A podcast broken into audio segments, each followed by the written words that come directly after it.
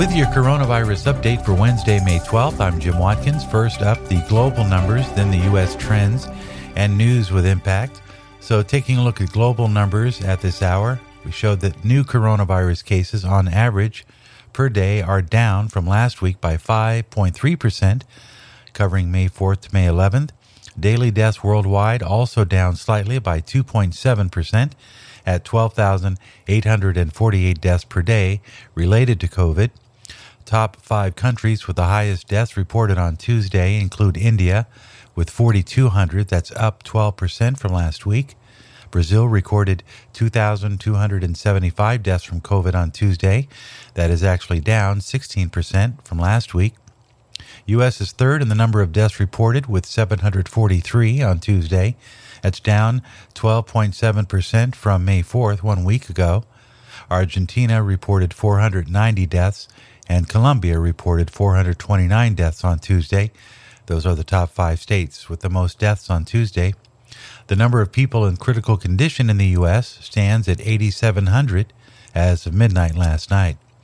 Here at home, the top states feeling the most impact from coronavirus are Michigan, reporting 102 deaths on Tuesday. It was a bit of a spike from the day previous. The average for the state and the number of daily deaths remains almost unchanged from last week at 62. Florida reported 64 deaths on Tuesday. That's about average per day, but it's up 2% from last week.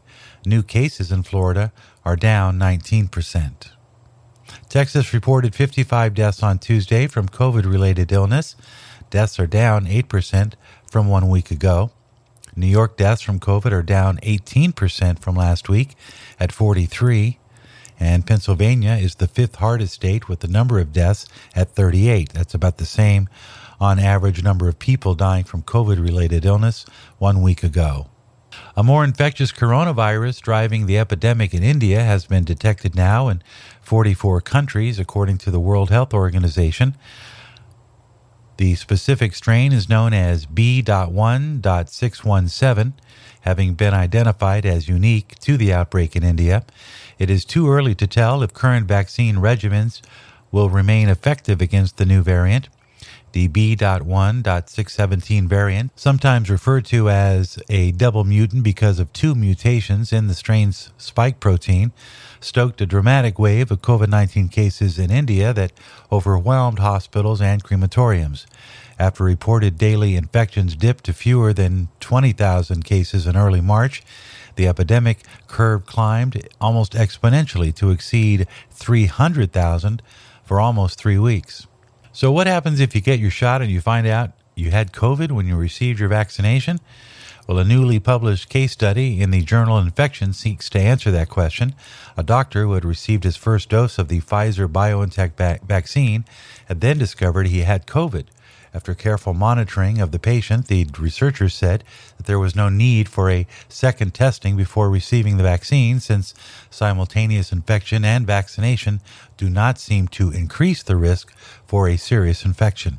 Kentucky researchers say school openings in Texas increased the state's cases by as much as 12% and may have directly or indirectly accounted for 17% of all deaths. Co-author Ron Zimmer said, quote, because changes in adult behavior likely led to increased COVID-19 spread, any mitigation strategy associated with school openings needs to consider changes in adult behaviors as well, end quote.